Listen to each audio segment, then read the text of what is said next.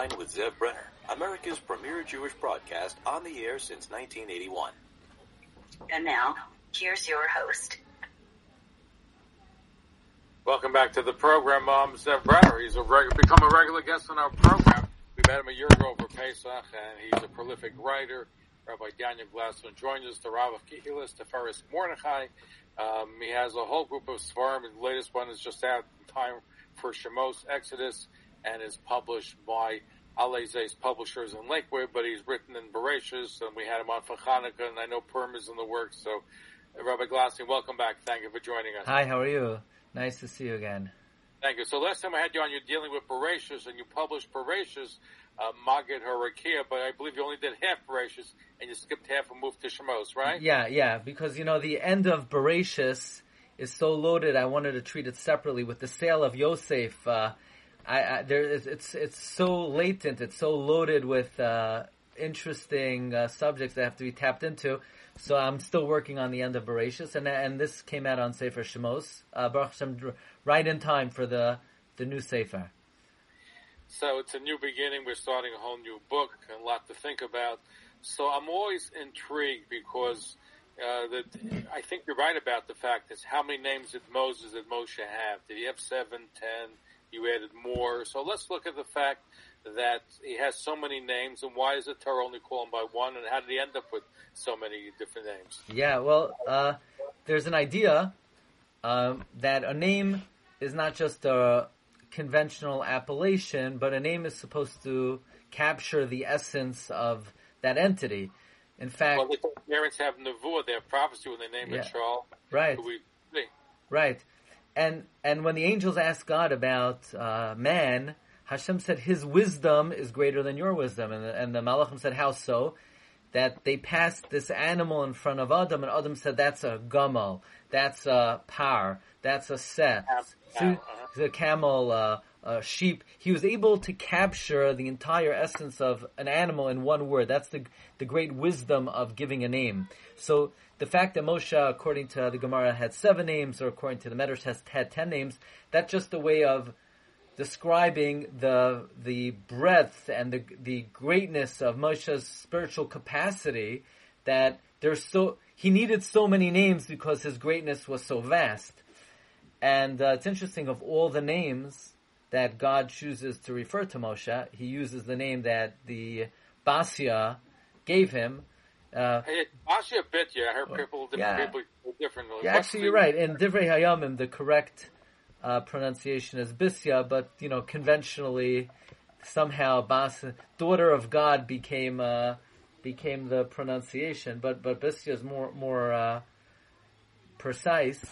You know, Moshe is not even a Hebrew word. Moshe is an Egyptian name, and and the fact that God should refer to Moshe by an Egyptian name, it's like calling someone I don't know Jeff or uh, or Kevin, is definitely worthy of our attention. Why of all his names? he had very nice names, Tuvia, the good the good one of God, Avigdor, the father of all those who made fences around the Torah. Why of all the names that Moshe Rabbeinu had are we using the name he was yanked out of the water?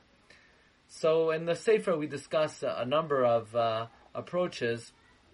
One very beautiful approach, and maybe we'll, we'll, we'll speak about the other one as well, is, you know, if we were to try to identify the secret of the greatness of Moshe Rabbeinu, where, you know, ha- how did he rise up to reach such a high level? After all, we the Torah says he was the most humble man who ever lived. Rabbeinu Yonah says that just like he was the most humble man who ever lived, he likewise excelled in every imaginable uh, character trait. So, so how did he do it? So this week, you know, we we find Moshe Rabbeinu's first encounter with God, where he came to the burning bush, and Moshe Rabbeinu stops for a minute, and he says, uh, he says, "Let me asura nave era." I'm going to turn aside and see. Es hamara hagadol hazeh, this great vision. Madua lo yivar hasna. Why does the the bush not burn? Now, this wasn't just a physical phenomenon. He was experiencing some kind of uh, prophecy where he envisioned a bush that was enveloped in fire and was not being consumed, and he he put in the effort to try to comprehend the meaning of this prophecy. Sforno, one of the classic Rishonim, explains that when God saw that Moshe Rabbeinu made an attempt to understand the prophecy, Hashem said, well, you're making an effort. I will assist you in understanding. Sforno invokes the expression, Haba letaher Messiah Someone who comes to purify themselves, God assists them. So Moshe Rabbeinu made a small effort, and God said, you're making a small effort, now I will give you the heavenly assistance to really comprehend this, this, um, prophecy. And the Sforno says, this is similar to the psukim in Parashas Yisroi, where Moshe Rabbeinu comes to Har Sinai, where the verse says, Vayal Moshe al Har Sinai, Moshe went up, and when Moshe Rabbeinu went up, God came down on the mountain and he gave him the Torah. So there the Sforno also says, when God saw the preparation that Moshe Rabbeinu made to ready himself to receive this divine communication at Sinai, so Hashem said, okay, you're making the effort, I'll, I'll give you the divine prophecy. So we see that had Moshe Rabbeinu not prepared himself and not made that small um, hachana, that small preparation to ready himself at Sinai, God would not have given him the Torah. So two times in the life of Moshe Rabbeinu, he made a, what we call hachana ketana, a small preparation, and God endorsed his efforts, acknowledged his efforts, and said, okay, you did your part, now I will give you the heavenly assistance, both by the burning bush and at Sinai. So it seems like the secret of the greatness of Moshe Rabbeinu was that he understood you're not going to climb the heavens on your own, and you're not going to do it instantaneously, but you have to sort of do your small part. When you do your small part, then the divine uh, assistance kicks in. We see that by the burning bush. Moshe Rabbeinu took, made the efforts to understand, and Hashem explained it, and by Sinai. So where did Moshe get this um, sort of understanding from that in, in spirituality, you do your small part and then God will take you the rest of the way there. You know, the story goes that when the elevator was invented, the Chafetz Chaim was very excited about the elevator because he felt the elevator is a perfect analogy to ruchnias, to spirituality, where well, all you have to, right. all you got to do is press the button, step in, and then you know, the elevator takes you the rest of the way there. So, you know, how did Moshe Rabbeinu know this? Where did he get this from? That you do your part and then God kicks in. He got it from his uh, stepmother, Bisya or Basya, because when he was floating in the river, she from a distance sees the floating baby and it says Vayishlach es Amasa. She sent literally her maidservant. Barashi brings from Chazal. She sent her arm. Her arm was only an amma long, but Moshe was well off in the distance, and a miracle occurred that the arm extended many, many, many amos, and so from Moshe's very inception, from his very beginning, from his genesis, it was imbued in him, it was endowed in him, this concept this teaching that you do your, your small part, and once you do your part, the heavenly assistance comes in. So of all the names that Moshe Rabbeinu had, God selected the name Kimin Hamayim Meshisihu Moshe, that he was drawn from the water, because that endowed him, that imbued him with this very important principle that, you know, somebody uh, says, uh, you know, I'll never learn the whole Shas, I'll never learn the whole corpus of Talmud Bavli, it's too big. So he said, no, no, don't, don't look at it that way. You just make an effort. Try to learn one page. You do your, your part. You try to learn one page. God will take it from there. But you got to make the you have to take the first step. And that was really the secret of Moshe Rabbeinu, where he always said, "I'm going to do my part," and then the heavenly assistance came in. So that's one facet of the name of Moshe Rabbeinu. Very beautiful thought. But you mentioned that Moshe's greatness, he became a gadol. I heard saw another thought, which I don't know if you have in your sefer, but it's a beautiful thought, is that who was a gadol? Who was considered a great person? Well, you could say somebody who's a titan in business, somebody who knows how to learn a lot. But the Torah gives the hint of a Yigdal Moshe. Moshe became a gadol. Why? He saw the Sivlos. We got involved in the oppression of our people. He he did something about it. Yeah. So how do we know that this is really the, the essence? So they say, I think it's um, the Kodesh says that if you want to know what the word means, you got to go back to the first time it's used in the Torah. Mm-hmm. And what's the first time that the word gadol is used? Dealing with the luminaries, with the sun and the moon, where it says the sun is the great sun that uh, the, that that shines at day and the moon shines by night. Very night. The moon's shines at night. What does it mean? But if you look scientifically, you see the moon reflects the sun. The sun is the giver, the moon is the receiver. So that's what we say is that when it comes to Moshe, Moshe gave. He's, in other words, he gave of himself a civlosim. And that's what we say at a bris milah. We say, we say, Sehakatan Gadol Yeh. This is the child, and he should become big. What does it really mean? Right now, he's a cut. He's, he's a, he's a taker. He's a receiver. Mhm. He should become a gadol. He should be give a giver, and that's why Moshe was great. Was the giver. So I thought it's it's it fits in with what you're saying. Moshe was great in many different levels, but I thought this was a nice way of looking at it as well. Yeah, that, that's um, uh, a beautiful idea, and actually, uh, we'll get to it uh, if you if if you allow me back Pesach time. You know why it's called Shabbos Hagadol. Um, but there, there, we find many times throughout the Chumash, whenever you see the word Gadol, Gadol means the ability to give. Um, even Va'es Chanan, Moshe Rabbeinu prays, Ata hachiloisa laharos asavdecha. God, you've begin to show your servant as godlecha, your greatness. Rashi on the spot says, midas tuvcha, your your attribute of giving, your attribute of, of goodness. That that is gadol. In fact, uh, somebody showed me a beautiful parable. You know, you have these two great bodies of water in Israel. You have the Kinneret, you have the Galilee, and you have a little a little bit down further south, you have the Dead Sea. And these two bodies of water cannot be more disparate. The Galilee is teeming with fish, with uh, plant life. You have you have fish in the Galilee that don't exist anywhere else in the world. Um, the Talmud talks about the fruits that grow in that region as the most luscious fruits in the world. Peros genosar. And then a little, little bit south, you have the Dead Sea. It's dead like a doorknob. The scientists debate whether an, amoeba or bacteria could even exist in the Dead Sea. So how do you have these two bodies of water? One flows into the other. One is full of life, and the other is dead. The idea is the the the uh, Galilee, it receives the water from a higher water source, but it then gives it to the sends it down. It's a giver. Where there is giving, there's life, there is vitality, uh, there is growth. But the Dead Sea is only a taker, because after the water collects there, that's where it ends. And where there's just taking, then there's no life, and it's that's the Dead Sea. So that's like a very vivid graphic example of you know when there's giving, there's life, there's vitality. When there's only taking, nothing could survive. Um, Beautiful. I love that thought. We're having a give and take conversation. Our guest is Rabbi Daniel Glatstein, the Rav of Kehilas, Tiferes Mordechai. His latest sefer is called Magid Harakia. It's a beautiful sefer. It's a beautiful book about Shemos, about Exodus. Some wonderful thoughts is what we've been discussing.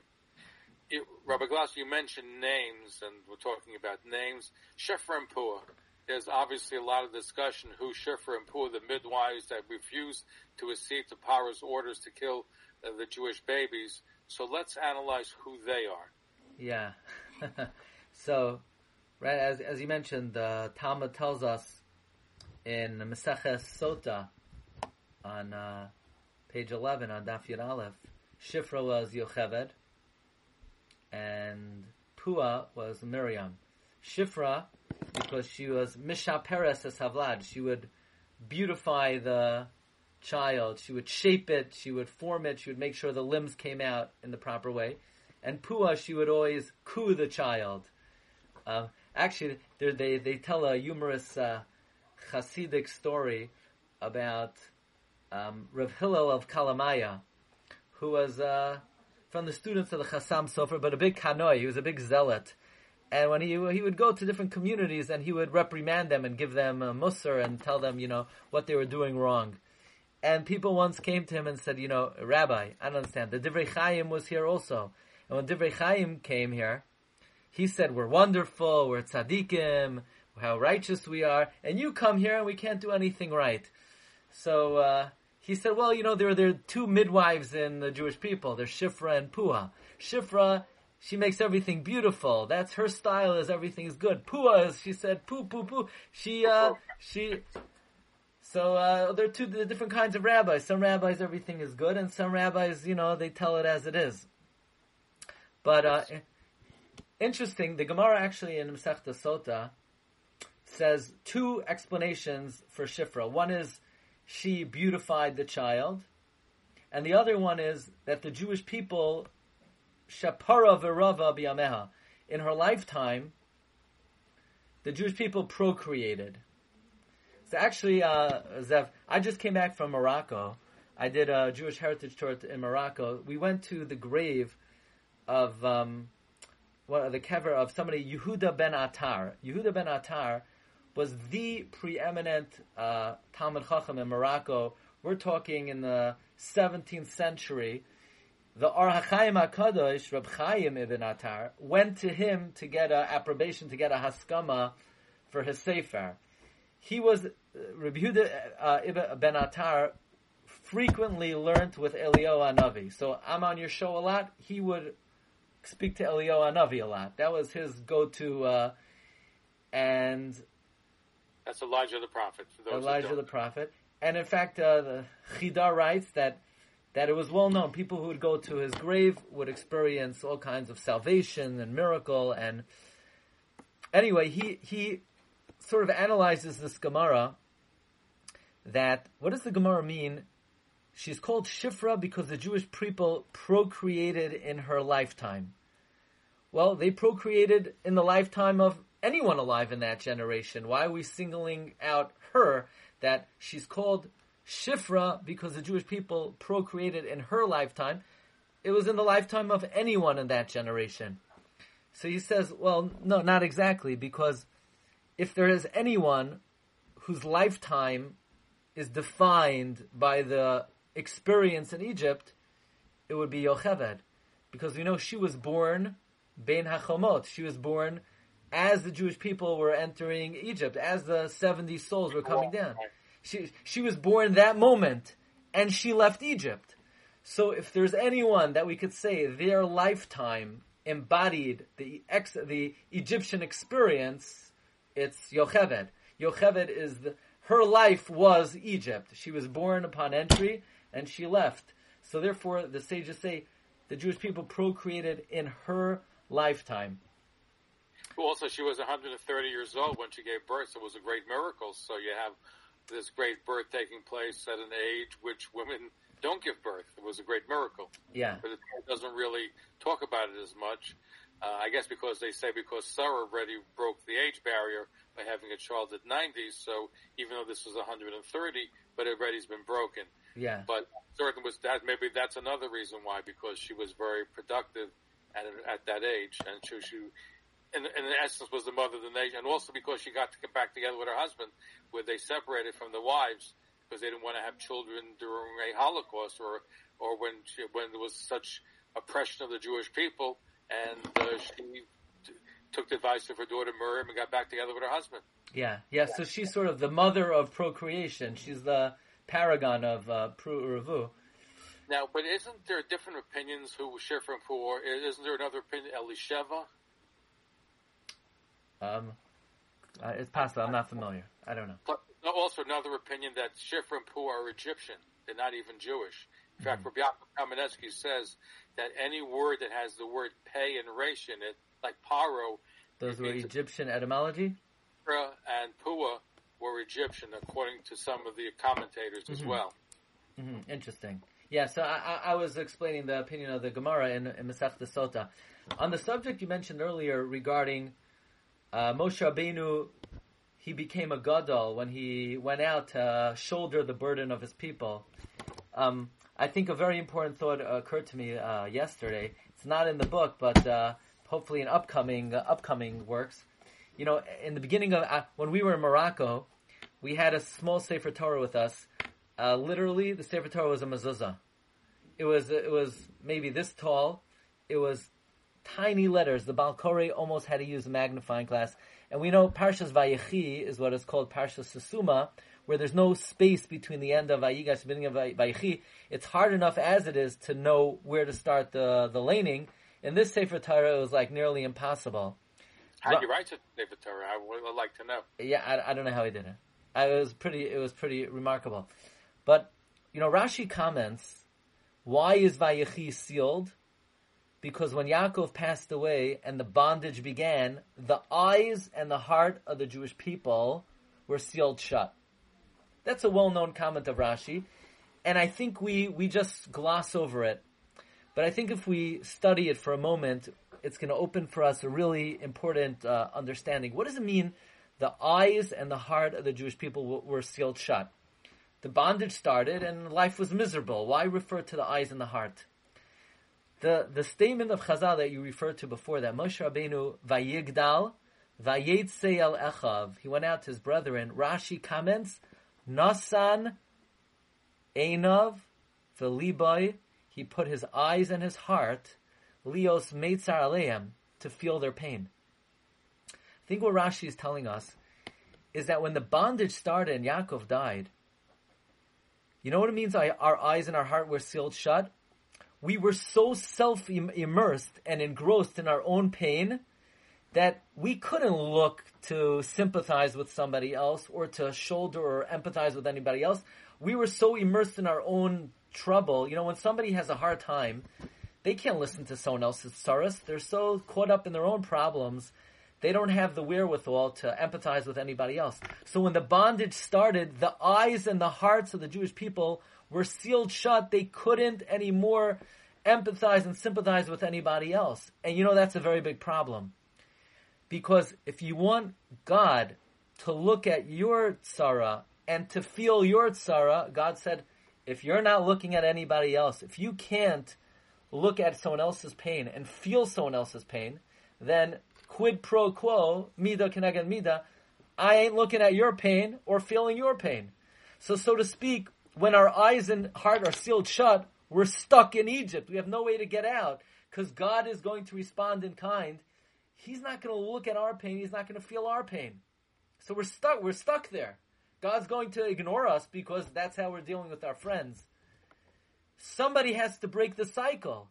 So comes along the savior of the Jewish people, Moshe Rabbeinu, and he says, you know how I'm going to break the cycle? Rashi says he put his eyes and his heart to feel the pain of the Jewish people. Oh, God says, here's the man. I've been waiting for someone like this. Because if you're going to look at someone else's pain and feel someone else's pain, I will now look down from heaven and look at the Jewish people's pain and feel their pain. And that's what the verse says. Vayar Eloikim es b'nei Yisrael. Vayeda Eloikim. Rashi says, God put his eyes and his heart to see and feel the pain of the Jewish people. So this this midah of empathy and sympathy is not just a nice characteristic. This seems to be what made Moshe eligible to be our redeemer and and awakened in heaven that Hashem should should really be attentive to our plight.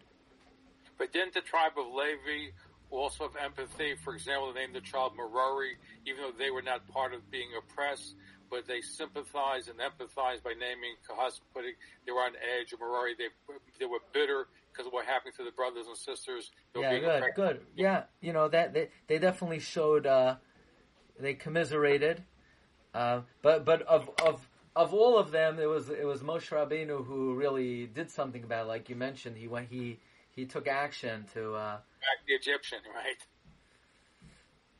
Yeah. Rabbi Daniel Glatstein is our guest. He's Rav of Kehilas Tiferes Mordechai. Uh, his latest book is called Magid Harakia. It's a series on Chumash. This one is on Bereshus, and we are looking at Exodus and some interesting concepts in this unique. Well, all of them are unique, but in this unique uh, that constitute Bereshus. In your book, in your sefer, you may, and I always, by the way, we look at you know at the at the what happened in Egypt as really so many millions of Jews, according to Chazal, according to our rabbis, died. I look at it as akin to the Holocaust. After the Exodus uh, took 40 years, we got to Israel. After the Holocaust, for a short period of time, we made it to Israel. I'm curious to know about your correlation. You write about the stories relating to the Holocaust, including about your grandfather. So let's look at that and let's look at the relationship between Egypt and the Holocaust. Okay, you know that's um, at first glance, you know, you, you think, you know, what what would the Egyptian experience uh, have to do with uh, more contemporary difficulties? But as you mentioned, four fifths of our people perished, and they were thrown. The babies were thrown into the river. So it was nothing short of a Holocaust. And I once heard an idea. I have a friend uh, from Yeshiva, Ezra Gwertz, whose grandfather is Rabbi Berel Wein. So he once Oh. he once shared with me um, um, a speech Rabbi Wein gave to his family. But I later saw Rabbi Wein writes this uh, story in a number of his books.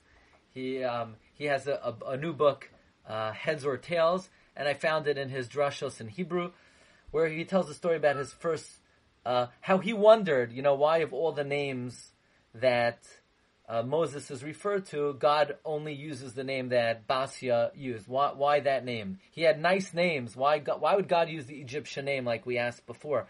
Uh, use Avigdor, use Tuvia. He had he had really nice names, and uh, Rabbi Wein remembers his first trip to the children's uh, memorial in Yad Vashem, which is um, a memorial to the 1.5 million Jewish children who were massacred in the Holocaust. And as he's going, he figures, okay, he knows what a Holocaust memorial is. He figured there'll be uh, um, exhibits, there'll be uh, information, documents, pictures, and he was completely uh, surprised by what he saw. You go into a room, you know, 50 feet tall, and the room is pitch black, like the the blackness, the darkness is palpable, like uh, makas choshach.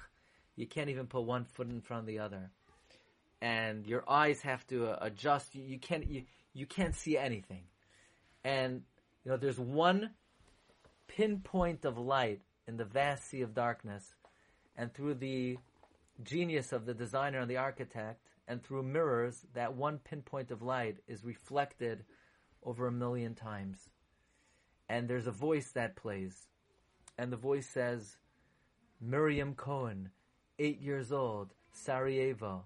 Sarah Friedman, 11 years old, Vilna. Yaakov Levine, four years old, Warsaw. Names, names, names, names, names, na- until you can't bear it anymore. Rav Wein said he ran out of uh, the room and he just couldn't bear it. And after a few moments, he thought to himself, hey, I didn't hear my name on the list. I grew up, I was of age, I was the same age. My grandparents left uh, Europe, so I, I was born in America, but I was the same age of those kids. And my name wasn't on that list. And if my name wasn't on that list, then God saved me. God yanked me out of the Holocaust. And if He saved me, there's a reason for it. I have a purpose in my life. I have a mission in this world. God's calling out to me. Hey, you weren't on the list. What are you going to do with yourself? What are you going to do for the Jewish people? And Rabbi Wein says it occurred to him that that's likely a reason why God always referred to him as Moshe. God was saying, Moshe, you were yanked out of the sea, not like the other millions of Jewish children that were drowned or eaten by the crocodile or the snake. All those other kids were murdered in the Holocaust of Egypt. But Moshe, I yanked you out. You don't want to do my mission? Moshe, Moshe, don't you know I saved you? And Moshe has no choice but to say, all right, God, you got me. I'm ready. Hineni, what do you want me to do? We have only a few moments left. You have some two stories I about relating to the Holocaust, including your grandfather. Tell us about that. Yeah, so uh, I just used uh, what what I said about Rabbi Wein uh, personally. Uh, my my grandfather and his brother were were thrown into uh, the gas chamber, and at the very last moment, the Nazi pulled them by their hair, pulled them out, and said, "You're young, you're capable of work, get out," and uh, saved his life. And I always think, you know, it wasn't my grandfather only that they that that that was saved. It was my father. It was me. It was my children. God saved us. You know, He must have wanted us. We didn't go down in the smoke like the other six million.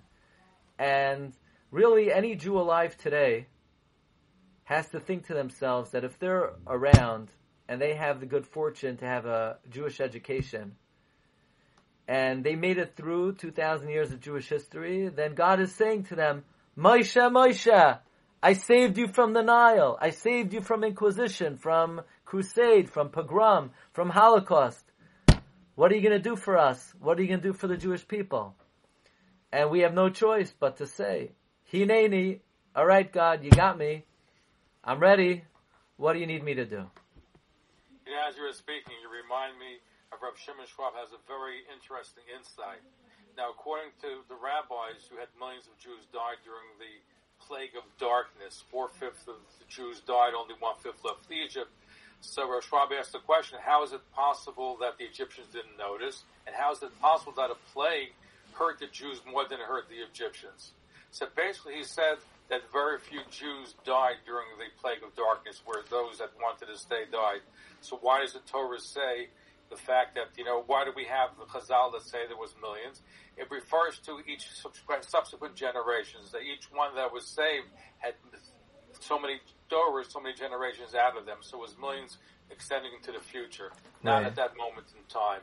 And he gave, and there's an example that's given, I think some Rebbe was, had a class, huge, huge class, it's a snowstorm, and only four people show up, and the Rebbe screaming and yelling as if there's a whole classroom, and the bochurim go, the kids go, listen, Rebbe, we have only like three or four guys here, so why are you acting like to have a full class? He goes, you think I'm only speaking to you? I'm speaking to your children, your grandchildren, your great grandchildren. I think that's, I, I love the concept where Rabbi Schwab brought out, because otherwise to say so many Jews died in Egypt is hard to fathom that the Egyptians had noticed and the Jews were affected more by a plague than the Egyptians were. Yeah, that's a very powerful thought, and uh, something we always have to bear in mind. We have literally a few moments left. Shovavim. It starts with Shemos. Tell a lot of people don't know what the fast of is all about. So perhaps you can share that. So with just everyone. in, in a nutshell, uh, Shovavim is a Kabbalistic time. Uh, it's based on the idea that you mentioned Yocheved was 130 years old. That's intimately connected with the fact that between Adam's first children and his third child, there were 130 years. During that time, Chazal say that Adam Harishon, uh, it's uh, put it this way, not for a general audience, but during those 130 years, Adam Arishon emitted certain emissions that he needed to rectify. Let's put it that way. Did he father a whole bunch of The Gemara in Eruvin says that he produced demons and and Demons, and right. evil spirits, and right? and uh, those those spiritual entities were then reincarnated in the souls of Egypt, and uh, therefore during these weeks of the year, when we're reading about Egyptian bondage and freedom, it's a time to um, focus on purification for uh, from from this type of impurity, and uh, and therefore during these weeks, Shovavim, um, ending in Parshas Mishpatim, we uh, we we focus on let's say personal sanctity, or for women to the the laws of Taharas Hamishpacha, of family purity. And people fast. Don't they fast? Be Some people uh, fast Monday and Thursday. Yeah, But this is totally Kabbalistic. It's more Hasidic in origin. it's it's uh, it, it originates in the Arizal. Yes. Right. It's more of a, like I said, it's more, the Ashkenazi communities now, it's more of a Hasidic custom that they fast. Yeah, I- I- it's very it's very kabbalistic. Where uh, there are ways of even in in uh, let's say in Yerushalayim in the Kabbalah in the yeshiva Shaar Hashamayim, people will go there and they'll have certain uh, redemptions where they pay off their their their fasting. But again, I think the main thing is that. Uh, in, in everything in Torah, whenever we read about something, there's an idea we're reenacting that experience, and therefore, if we're reading about the uh, bondage in Egypt, then to, to a certain extent, spiritually, it's as if we're there, and uh, everything in Torah is latent and laden with great depth. Some of it we know about, most of it uh, we're still aspiring to understand. Are you saying the devil's in the details? yeah. And Rabbi Daniel Glatstein, the Rav of Kehilas Tiferes Mordechai, his latest book is called Sefer Magid Harakia. It's published by Ali Zeiss Publishers in Lakewood, New Jersey. If anybody wants to get the Sefer, it's available at better seforim stores near you, or you could go on our site, rabbidg.com, rabbidg.com, and uh, you could get it for, with free shipping. Give out that information one more time. Okay, uh, rabbidg.com. I'll, uh, could you could you relay that? RabbidG.com. Okay, thank you. Are you saying that stores when you say the better stores near you? Absolutely. There are superior seforim stores and inferior seforim stores. Any any seforim store that carries this sefer obviously is one of the superior seforim stores. Up here. Rabbi Glassman, thank you for joining. I'm looking forward to having you back, especially for your firm sefer that's going to be coming out soon. Thank you very much. Thanks a lot. Thank you for tuning in to Talk Line with Zev Brenner, America's premier Jewish broadcast, the pulse beat of the Jewish community or continue.